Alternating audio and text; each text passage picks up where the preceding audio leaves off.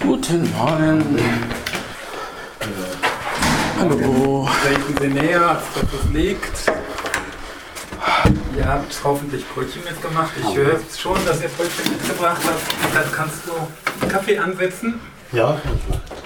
Das ist gut, danke.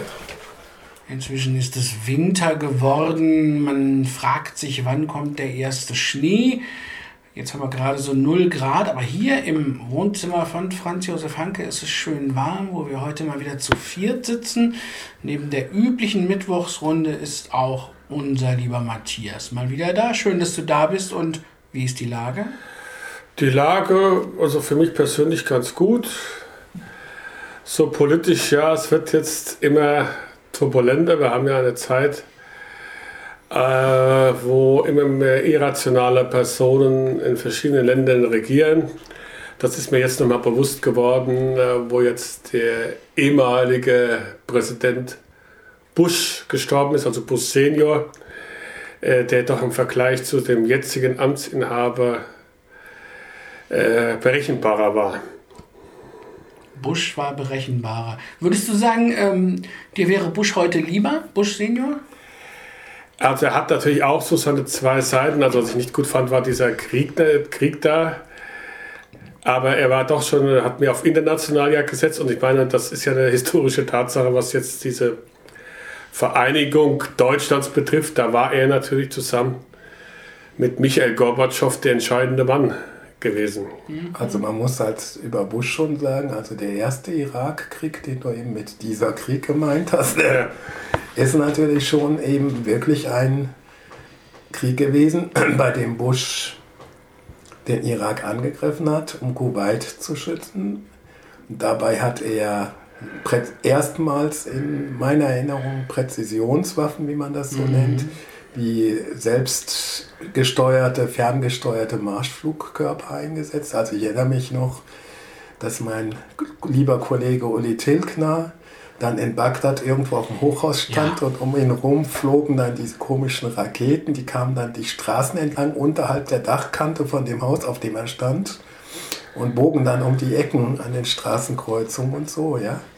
Und äh, das war schon eine Drohkulisse, die ziemlich übel war und man muss sagen, im Nachhinein ist das erst bekannt geworden, dass überhaupt nur dreißig Prozent dieser Marschflugkörper ihre Ziele erreicht haben. Also es gab eine sogenannte, äh, nennt man mal das Kollateralschäden von siebzig Prozent.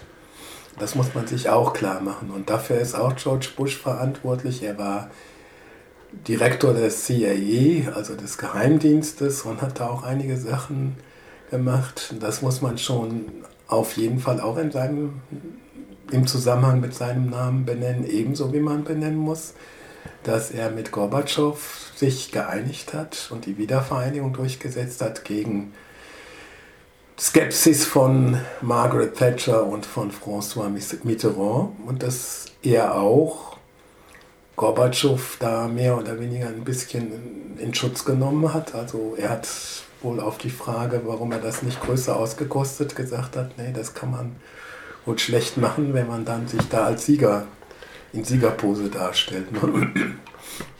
Schwieriges Problem. Also George Herbert Walker Bush, ähm, um den geht's, also George H W Bush, ähm, der war wirklich recht zweischneidig. Also diese Geschichte mit, äh, mit Irak, äh, da fällt mir ein, er hat zwar einen heftigen Krieg geführt. Kriege sind immer heftig. Aber er hat zum Beispiel den Irak nicht erobert. Er hat äh, im, im Gegensatz zu dem, was dann der Sohn später gemacht hat, ähm, hat er selbst das irakische Regime intakt gelassen. Kann man ja sehen, wie man will. Aber er hat äh, den Irak an sich nicht erobert. Er hat tatsächlich Kuwait, sagen wir, befreit und äh, gegen den Irak gekämpft und das mit den siebzig Prozent stimmt auch alles, aber ich sag mal, es war eine Art von, man kann ja gegen jeden Krieg was sagen, aber könnte man sagen, so eine Art maßvolle Politik?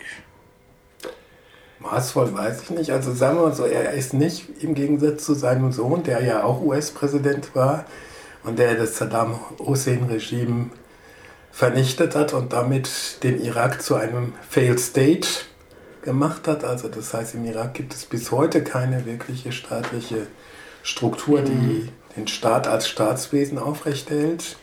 Diesen Fehler hat er nicht gemacht. Das muss man auf jeden Fall sagen. Also er war berechnend, er war in gewisser Weise, du nennst das maßvoll, ich sage nicht übermäßig. Das muss man zu seinen Gunsten schon sagen. Vielleicht hat er auch aufgrund seiner Arbeit im Geheimdienst ein bisschen mehr Einschätzungsvermögen gehabt. Ich weiß nicht, was du dazu sagst, Eckart. Also was bleibt dir von dem alten George Bush in Erinnerung? Das war so Anfang der neunziger, wenn ich mich richtig Also von neunundachtzig bis dreiundneunzig ja, war er U S-Präsident. Da habe ich nicht so allzu sehr aufgepasst bei den Nachrichten. Da hatte ich eine persönliche Krise, äh, die man natürlich jetzt hier nicht ausbreiten sollte, äh, ein paar Jahre lang. Und irgendwie hat mich das dann wohl nicht so äh, gefesselt, um da jetzt viel behalten zu haben davon. Ja. Deutsche Einheit natürlich. Ja, ja, natürlich, das schon. Das hat ja hauptsächlich Kohl sich dann auch auf die Fahnen geschrieben. Ja. Äh, aber die Wegbereiter waren dann wohl wirklich Gorbatschow und er. Ne? Ja. Äh, der C I A-Direktor ist natürlich äh. auch noch ganz kurz, Matthias, dann, äh, äh. der C I A-Direktor wollte ich noch kurz dazu sagen, das äh, war natürlich auch so eine Geschichte. Ich habe jetzt vor ein paar Tagen auf Twitter so ein Ding gelesen, als äh, Bush gestorben war. Äh, hört auf, über ihn zu lobhudeln. Das war jemand, der gebilligt hat, dass Leute in Mittel- und Südamerika aus Hubschraubern geworfen und umgebracht wurden und so weiter und so weiter. Äh, C I A-Taktik von, von, wie geht man mit Gefangenen um, die nicht reden wollen und äh, mit politischen Gegnern und Ähnliches. Ähm, in Zusammenarbeit mit Diktaturen in Süd- und Mittelamerika, äh, das muss schon auch heftig gewesen sein. Matthias, du ja, bei diesem äh, ersten Irakkrieg war es ja so gewesen, damals hatte dann äh, Saddam Hussein, also den Kuwait, besetzen lassen mit seinen Truppen. Damit, das war der Beginn ja. des Irakkriegs. Und das Unterschied allerdings zu seinem Sohn, hat er dann eine internationale Koalition dann äh, gemacht gehabt. Trotzdem bin ich natürlich immer so Kriegen so ein bisschen, habe ich so eine Abneigung gegen kriegerische Auseinandersetzung, was er allerdings natürlich tatsächlich dann gemacht hat, dass er dann, nachdem Kuwait befreit worden war, dann aufgehört hat und den Krieg nicht weitergeführt hatte dann. Ich weiß noch, ich bin damals äh, gegen diesen Irakkrieg auf die Straße gegangen. Ich habe die Schule geschwänzt und bin auf die Straße gegangen. Hier in Marburg gab da an dem Tag, an dem der Krieg begann, kann ich mich noch daran erinnern, ich hätte eigentlich eine Klausur schreiben müssen, und es gab da eine richtig große Demo, die durch Marburg gezogen sind. Ich schätze mal, du warst auch da, nämlich in Franz Josef. Ich denke schon, ja. Ähm, und es war, ähm, war recht groß, deutsche Waffen, deutsches Geld, Morden mit in aller Welt.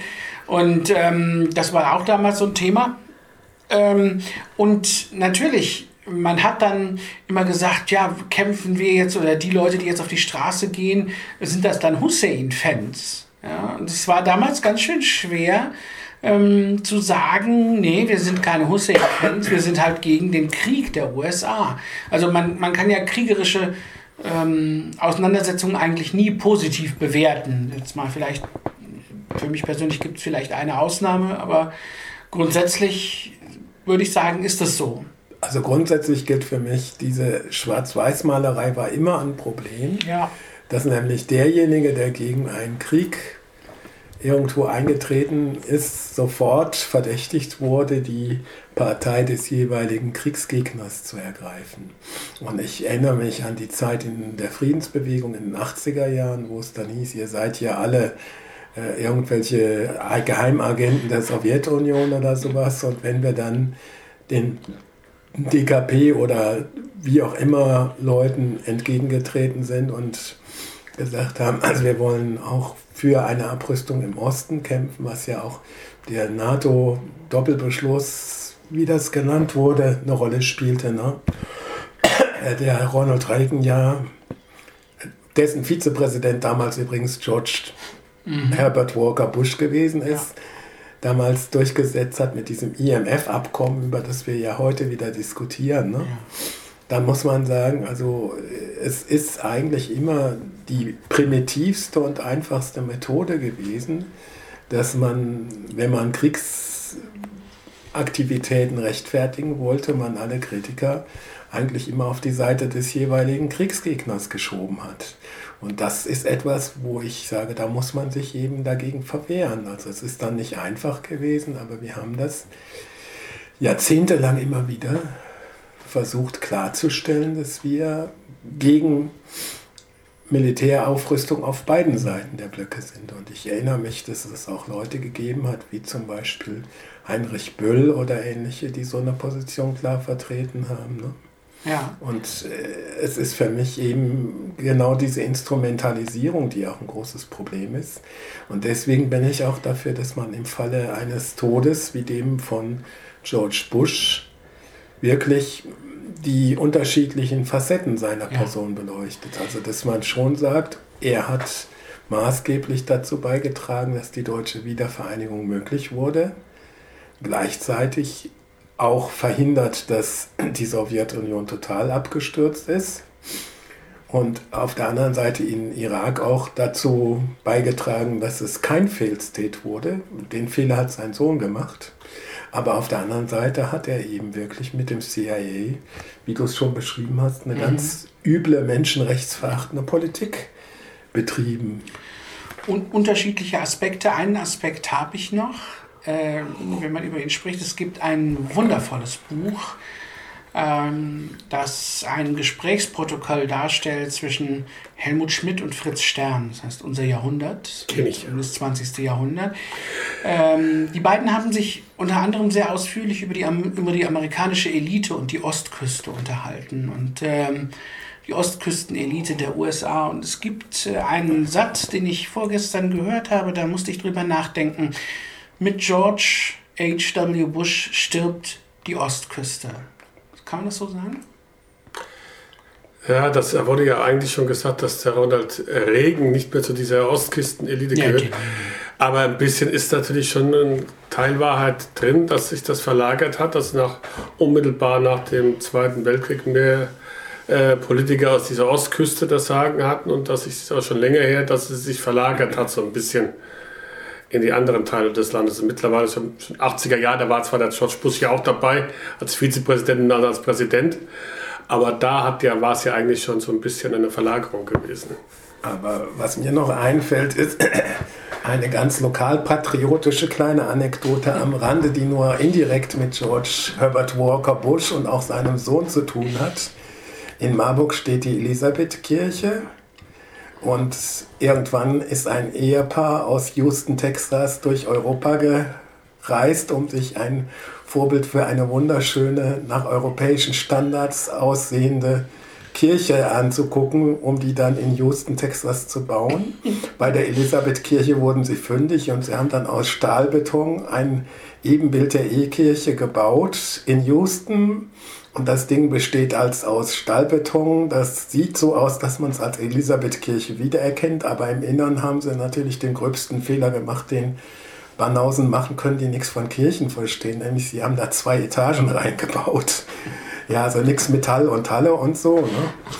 Naja, und jedenfalls ist es interessant, wer die Fenster für diese Kirche gespendet hat. Das waren Gemeindemitglieder der Kirchengemeinde dieser Saint Martin's Church in Houston, Texas, unter anderem Jeff Baker, der war Außenminister mhm. unter George Herbert Walker Bush und George Bush Senior selber auch. Mhm. Die sind alle dieser Gemeinde angehörig.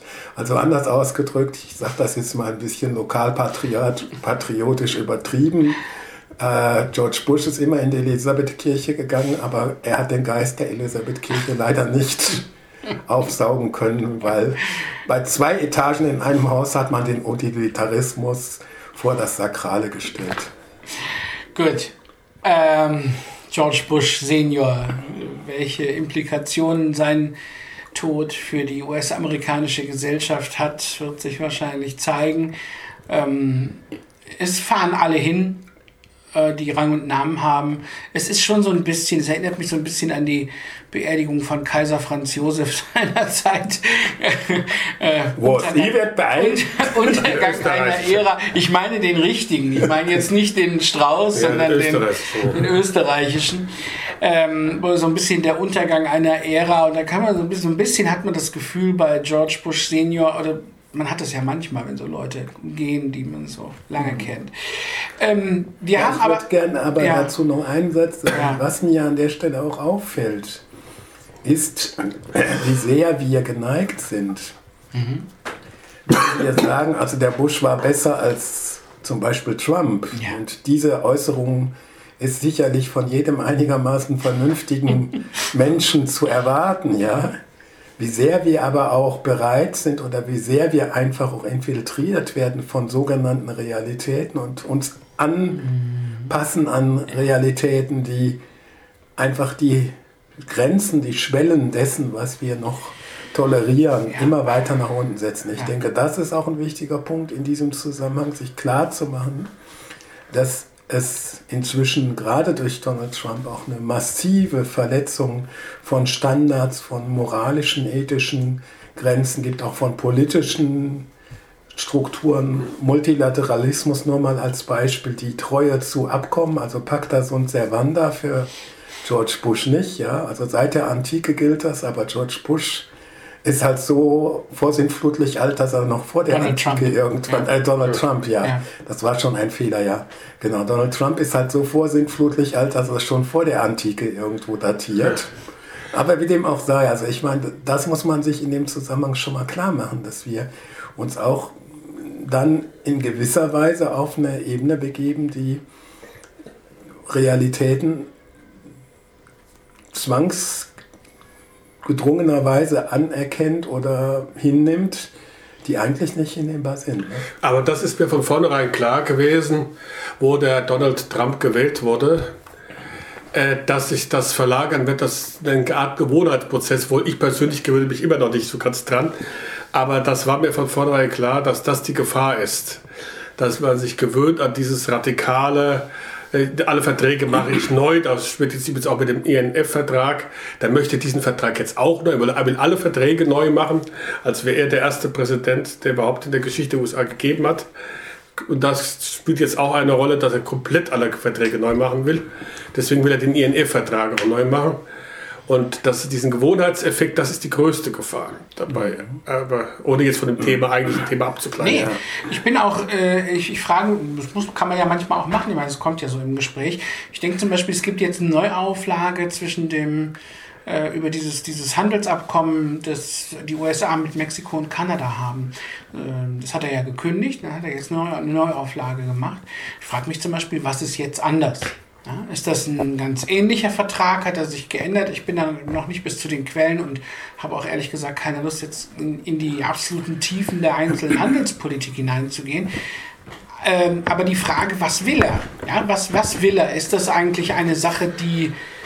Ähm, will er wirklich neue Verträge machen oder will er sich nur auf die Fahnen schreiben, dass er die Verträge gemacht hat? Ähm, geht es ihm um Selbstbestätigung oder geht es ihm tatsächlich um neue Politik? Das finde ich manchmal relativ schwer zu, zu sehen. Aber die Standards, das, was du gesagt hast, Franz Josef, also das, was wir uns, ich sag's mal ein bisschen krasser, was wir uns eigentlich auch gefallen lassen an, an äh, Verminderung der Standards und dessen, was wir im internationalen Verkehr eigentlich gewohnt sind, was Usus ist, ähm, das ist schon heftig. Ja. Also ich muss dazu sagen, auch unter George Bush, das haben wir ja eben benannt, gab es Verhaltensweisen, die unterhalb aller Standards Klar. sind, also was die Menschenrechtsverletzung betrifft. Aber es ist immerhin so gewesen, dass für alle U S-Präsidenten galt, dass sie die Grundposition Pacta sunt servanda ja. respektiert haben, dass sie die Grundposition des Multilateralismus akzeptiert haben, auch wenn sie die UNO oft ziemlich ausgeblutet haben.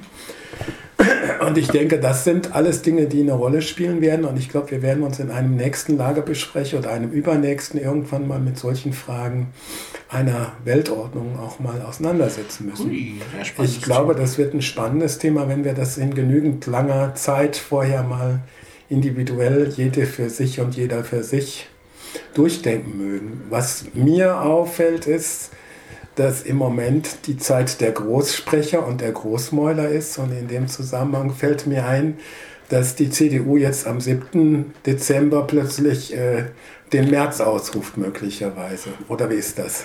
Das sehe ich ein bisschen ähnlich. Äh, was mich persönlich bei dem Herrn äh, Merz stört, sind zwei Sachen. Einmal ist es, dass er mir, wie soll ich mich ausdrücken, man kann, ich nenne es mal so marktradikal denkt, zum Beispiel die Äußerung, die er jetzt vor einigen Tagen gemacht hat, man könnte doch seine Rente mit Aktien aufbessern. Und das Zweite ist das, was der Franz Josef so äh, auch gesagt hat, dieses Großmäulerische. Ich glaube, gerade bei so einer Zeit, wo äh, so Extremisten wie der Herr Trump an der Macht sind, wäre es besser so ein bisschen eine gemäßigte Tonlage, wie es die Frau Kramp-Karrenbauer, die da äh, hat, wäre da besser für Deutschland, als wenn jetzt der Herr Merz, der dann noch eine zusätzliche Instabilität hineinbringen würde. Wenn er jetzt dann nochmal Vorsitzender werden sollte, ist es äh, sehr wahrscheinlich, dass er wahrscheinlich Bundeskanzler wird. Man weiß es nicht, aber er wird dann ja wahrscheinlich der Kanzlerkandidat, der C D U-Vorsitzende. Und das würde wahrscheinlich nochmal eine Person äh, erscheinen, die ebenfalls mit Großmäulerei da kommen würde, statt ein bisschen Ruhe und Stabilität reinzubringen. Wie siehst du das, Eckart? Also was hast du für Vorstellungen von Friedrich Merz als Kandidat für den Parteivorsitz der C D U? Hast du irgendwelche Gedanken über seine Kontrahentin Annegret Kramp-Karrenbauer oder über seinen Widersacher Jens Spahn? Also hast du dir irgendwelche Gedanken zu diesen drei Personen gemacht? Ja, ich muss auch sagen, also irgendwie, ich kann es nicht so ganz hundertprozentig äh, begründen, jetzt vom Verstand her, aber die Kramp-Karrenbauer ist mir noch am sympathischsten. Ähm, Merz scheint mir auch eher so für die Unternehmer ähm, zu sprechen und äh, diese Anschauung zu haben, äh, die auch schon Matthias angesprochen hat, was mir nicht so richtig hundertprozentig zusagt. Und äh, Spahn ja, hat sich ja auch so einiges ähm, überlegt, was, ähm, was, wie war das ähm, im Gesundheitswesen, da hatte er irgendwelche Vorschläge. Ja, alle möglichen. Es ging ja auch ja. um Pflege und solche Geschichten. Also der ist ja, ja so, der, der hatte ja sowieso auch so seine, wie, wie war denn das, äh, Gesundheitsvorsorge, ähm, müssen die Leute mehr selber tragen und die Pflegekräfte fehlen und was da, da will er irgendwie drei- viertausend Leute holen und wir brauchen eigentlich zehnmal so viele oder so. Ja, ja. Solche. Also der ist auch ein Großmaul. Ja, das ist bei ja. Spahn sowieso und so ein, ich weiß nicht, Merz passt ja eigentlich gar nicht in diese Ära, ne? Also ähm, in diese Großmaul-Ära. Er war zwar damals schon ein, ein heftig liberal-konservativer, also liberal jetzt im Wirtschaftssinne, äh, konservativer Mensch. Aber wann damals? Naja, also, also bis zweitausendfünf oder vier oder fünf, wie er da, wo er äh, Fraktionsvorsitzender war und... Äh, der C D U. C D U, genau. Ja, muss man dazu sagen. Muss man dazu sagen, ja, hast recht. Ja.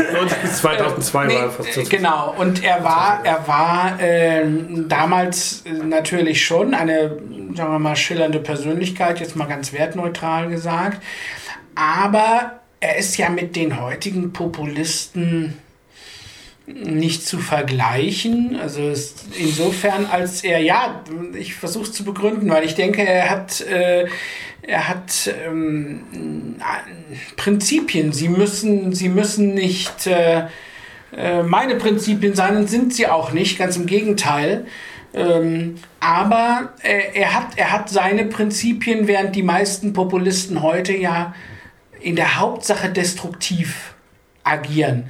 Vielleicht ist es sogar eher gefährlich, dass er jemand ist, der seine Ziele und seine Pläne nicht so erratisch wie zum Beispiel so jemand wie Trump verfolgen würde, sondern mit einem sehr klaren Konzept. Denn das würde ich ihm zugestehen. Da bin ich sehr im Zweifel. Also ich mache mal ein Beispiel. Friedrich Merz hat gesagt, man müsste den Artikel sechzehn a des Grundgesetzes in Frage stellen ja. und diskutieren. Ja. Dann haben ganz viele Leute auch in der C D U ihn kritisiert. Ja, das steht doch mal drin, Artikel sechzehn. Äh, dann hat er behauptet, ja, äh, der Artikel sechzehn a des Grundgesetzes, Matthias, ist das Asylrecht. Politisch Verfolgte genießen Asyl. Schluss.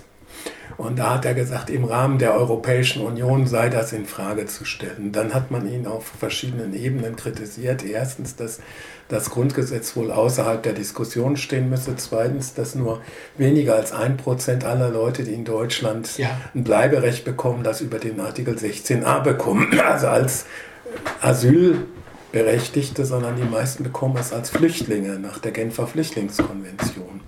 Und dass insofern eine solche Diskussion eigentlich nur dem Populismus dient. Mhm.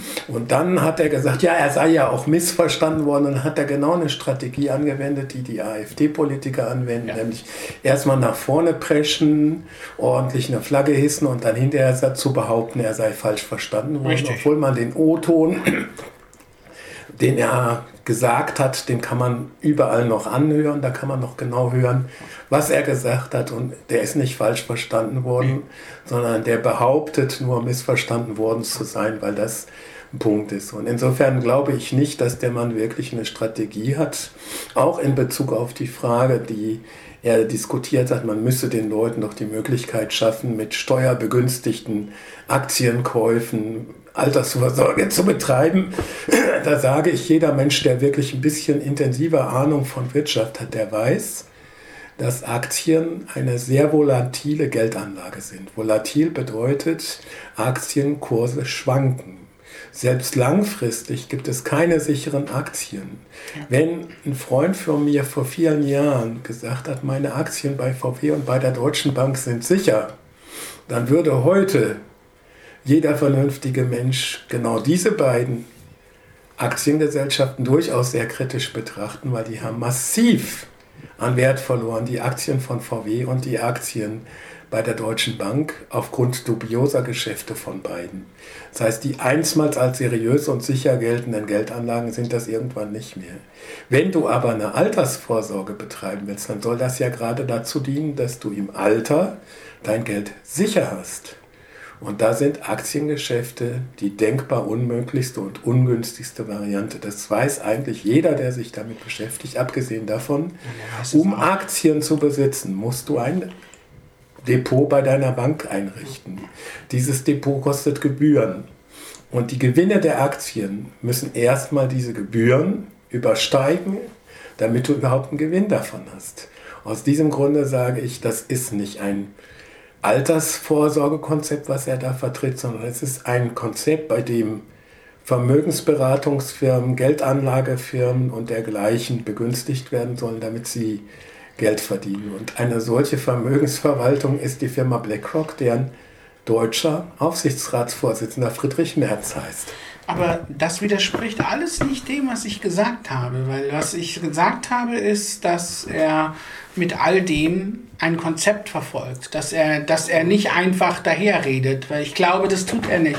Ich glaube, er ist sich dessen bewusst, weil im Gegensatz zu so jemand wie Trump, der sagt, ich kann einfach per Erlass dies und jenes machen, und er weiß gar nicht, dass er die Verfassung nicht außer Kraft setzen kann. Gott sei Dank nicht. Ja? So, ähm, Friedrich Merz ist jemand, der ganz klar äh, Versuchsbalance startet, der also tatsächlich seine Vorstöße, der guckt, na, wie viel Gegenwind bekomme ich? Dass er Gegenwind bekommt, ist klar, zum Beispiel mit dem Artikel sechzehn a, ist überhaupt keine Frage. Übrigens, der Artikel sechzehn a ist ja nun wirklich einer, der recht kompliziert geworden ist, ja, mit allem Drum und Dran. Ähm, Aber da diese Asyldebatte so hoch kocht und da man sie mit dem Wort Asyl oder Migration, aber eben auch Asyl verbindet, äh, deswegen geht er los und geht gegen das Asylrecht. Das ist, das ist Populismus, aber es ist meiner Meinung nach ein sehr geplanter und durchgängiger Populismus. Einer, der, und deswegen halte ich es ja auch für gefährlich, der konzeptionell durchdacht ist. Das, also, ist, das ist das, was ich denke. Und ich, und ich halte es auch, das auch sehr gefährlich, wenn er diese Richtung, die er vertritt, sich durchsetzt. Ja. Denn schon in den neunziger Jahren und in den zweitausender Jahren war ja diese Richtung, ja, so wenig Staat wie möglich, alles Markt, der ja. Markt macht schon alles. Und dann kam ja diese Finanzkrise zweitausendacht, äh, wo ich dann, äh, dann gehofft hatte, vielleicht lernt man daraus. Und wenn jetzt die da diese Richtung weiter durchsetzt, glaube ich, dass es eine weitere Spaltung der Gesellschaft führt zwischen Arm und Reich. Also ich glaube, dass genau nicht die Richtung ist, die Deutschland braucht. Und deswegen hoffe ich natürlich, dass er nicht gewählt wird. Ja, sowieso. Also grundsätzlich muss man sagen, also ich sage das jetzt mal boshaft, also erstmal, Merz hat ja vollmundig verkündet, er wolle die AfD halbieren. Mhm. Ich behaupte, wenn er zum C D U-Vorsitzenden gewählt wird, wird er die C D U halbieren. Zweitens, wenn er zum C D U-Vorsitzenden gewählt wird, dann ist das die feindliche Übernahme der C D U durch die F D P. Mhm. Das ist jetzt ein bisschen plakativ, ja. Aber was er vertritt, ist ein altes Modell, ein überkommenes Modell des Neoliberalismus aus den achtziger, neunziger oder zweitausender Jahren, das sich inzwischen bis an seine Grenzen expandiert hat und das seine Untauglichkeit erwiesen hat in vielen Bereichen. Und es ist ein Aufbegehren dieser Vertreter. Und das Zweite ist, und das möchte ich an der Stelle noch einführen, vielleicht dann mit einer Frage an dich nachher garniert, Jens. Also es ist äh, so, sowohl Friedrich Merz als auch Wolfgang Schäuble, der sich jetzt offen zu ihm bekannt hat, haben offene Rechnungen mit Angela Merkel zu begleichen. Schäuble ist von ihr als Fraktionsvorsitzender angeblich ausgebotet worden. Allerdings gab es gegen ihn auch sehr viel Missmut in der Fraktion, weil er wohl sich ziemlich arrogant und unkollegial dort verhalten haben soll. Schäuble ist von Merkel aus dem Vorsitz der C D U gedrängt worden nach dieser Baumeisteraffäre, wo er also Briefumschläge mit Schwarzgeld angenommen hat. Und diese beiden Leute, die haben offenbar zusammen eingefädelt, dass Merz kandidiert. Denn es war so, als Angela Merkel bekannt gegeben hat am neunundzwanzigsten Oktober, dass sie nicht mehr für den Parteivorsitz der C D U kandidiert, dann waren nur zwei Stunden später bei der Bild-Zeitung schon die Kandidatur von Friedrich Merz zu lesen. Und zu diesem Zeitpunkt wussten das aber nur ganz wenige Leute. Und zu den wenigen, die es wussten, gehörte eben auch Wolfgang Schäuble. Und aufgrund dessen sage ich, also diese Leute versuchen auch persönliche offene Rechnungen zu begleichen.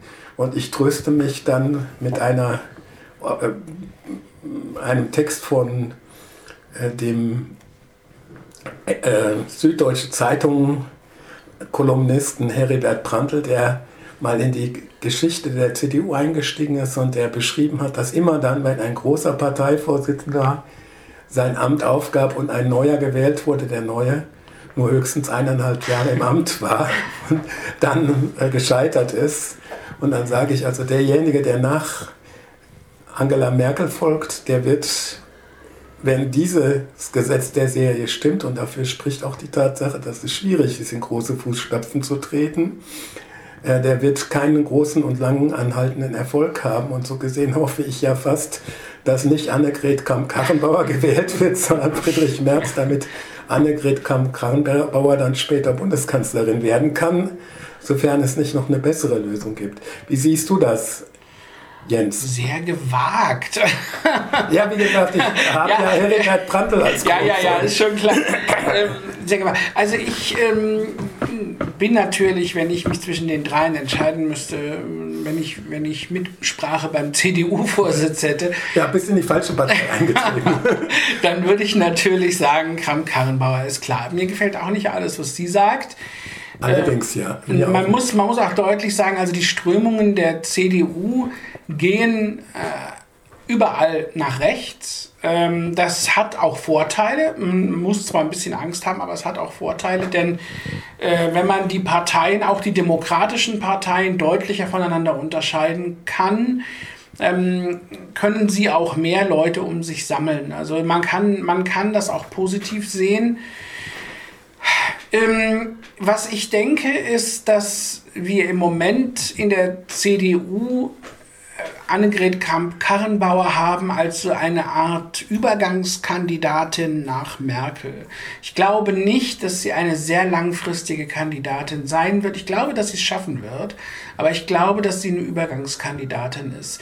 Äh, da in dem Punkt, denke ich, hat Heribert Prantl recht, dass man nach sehr langen, ähm, nach langen Äras, sagt man Äras, ja, äh, dass man dann immer so einen Moment braucht, um sich wieder neu zu sammeln. Und das machen dann meistens Leute, die eben Übergangskandidaten sind. Und wenn sie nicht völlig erratisch sind, die Parteien, und völlig taumeln, wie das die S P D seit über zwanzig Jahren tut, dann Ähm, glaube ich, ist diese, diese Grundsatzidee nicht immer nur schlecht. Nur wer dann kommt nach dieser Übergangszeit Kramp-Karrenbauer, egal wie lang sie dauert, sie hat meiner Meinung nach auch nicht das Format, um eine lange Ära zu begründen. Ähm, Das müsste man sehen und da kann man sich durchaus fürchten, weil die Strömungen, die jetzt übrig bleiben, sind, also starke Strömungen, sind ähm, nationalkonservativer Natur und, und nationalkonservativ-liberaler Natur. Und ich denke, dass Annegret Kramp-Karrenbauer für den Übergang ein Kompromiss, eine Kompromisskandidatin ist. Wobei natürlich es das ja wohl sein kann, dass auf Friedrich Merz gewählt wird. Ich meine, der baden-württembergische Landesverband ist ja stark. Ja. Er ist, neigt eher zu der konservativen Richtung. Und äh, auch äh, Nordrhein-Westfalen, da gibt es zwar so einen liberalen Flügel mit dem Landesvorsitzenden Laschet, aber dass da auch ein großer Teil ja sowohl Merz als auch Spahn, und wenn Spahn wirklich ausscheiden sollte nach dem ersten Wahldurchgang, dann vielleicht zu Merz rübergeht. Also ich halte es durchaus für denkbar, dass das wird, Friedrich Merz, äh, der Wolfgang Schäuble, dem ja sowieso nachgesagt wurde, dass er dahinter steckt, dass der Friedrich Merz kandidiert, äh, hat sich ja jetzt auch öffentlich für Merz als Vorsitzenden ausges- ausgesprochen. Deswegen, es ist schwer auszurechnen von außen, ja, wie es wirklich ausgeht. Ob, äh, gut, der Merz kann jetzt durch gewisse Äußerungen sich vielleicht auch so ein bisschen äh, äh, ob manchen verscherzt haben, aber ich halte es auch für denkbar, dass es der Merz tatsächlich wird. Wir haben so starke Leute wie, äh, oder stark werdende Leute wie Günther, ich hätte es ja gar nicht gedacht, aber es ist ja Günther, Laschet. Das sind Leute, die brauchen, braucht die C D U im Moment und die stellen sich ganz klar hinter Annegret Kramp-Karrenbauer. Ich weiß gar nicht, hier in Hessen habe ich noch gar keine ähm, offizielle Meinung, Nein. zum Beispiel von, von Bouffier. Bouffier steht hinter Kramp-Karrenbauer. Kramp-Karrenbauer. Hat sich zu also ihren Gunsten geäußert. Ja, also ich denke, das ist im Moment, ähm, äh, man sagt es ja, also die letzte Umfrage, die ich gehört habe, da geht man ja davon aus, dass sie so um die siebzig Prozent haben könnte. Hm. Ähm, ich weiß es nicht. Aber, aber ich, da ich, an der ich, Stelle habe ich große Probleme, ja. weil ich sagen muss, also es geht um eine parteiinterne Wahl ja. von Delegierten. Mhm. Jetzt taucht die Bild-Zeitung auf und hat angeblich Delegierte befragt und veröffentlicht irgendwelche Umfrageergebnisse solcher Befragungen. Und dann meldet sich ein Delegierter zu Wort, der namentlich zitiert worden ist, er werde Merz wählen und er sagt, ich werde nie im Leben Merz wählen. Ja? Okay. Und ich finde, dass man auch ein bisschen die Frage stellen muss, wie soll Journalismus mit solchen parteiinternen Entscheidungen umgehen? Ich finde es legitim, wenn man mal so eine Frage stellt, wie, wie würde denn die Bevölkerung mehrheitlich einen bestimmten Kandidat oder eine bestimmte Kandidatin akzeptieren oder nicht akzeptieren.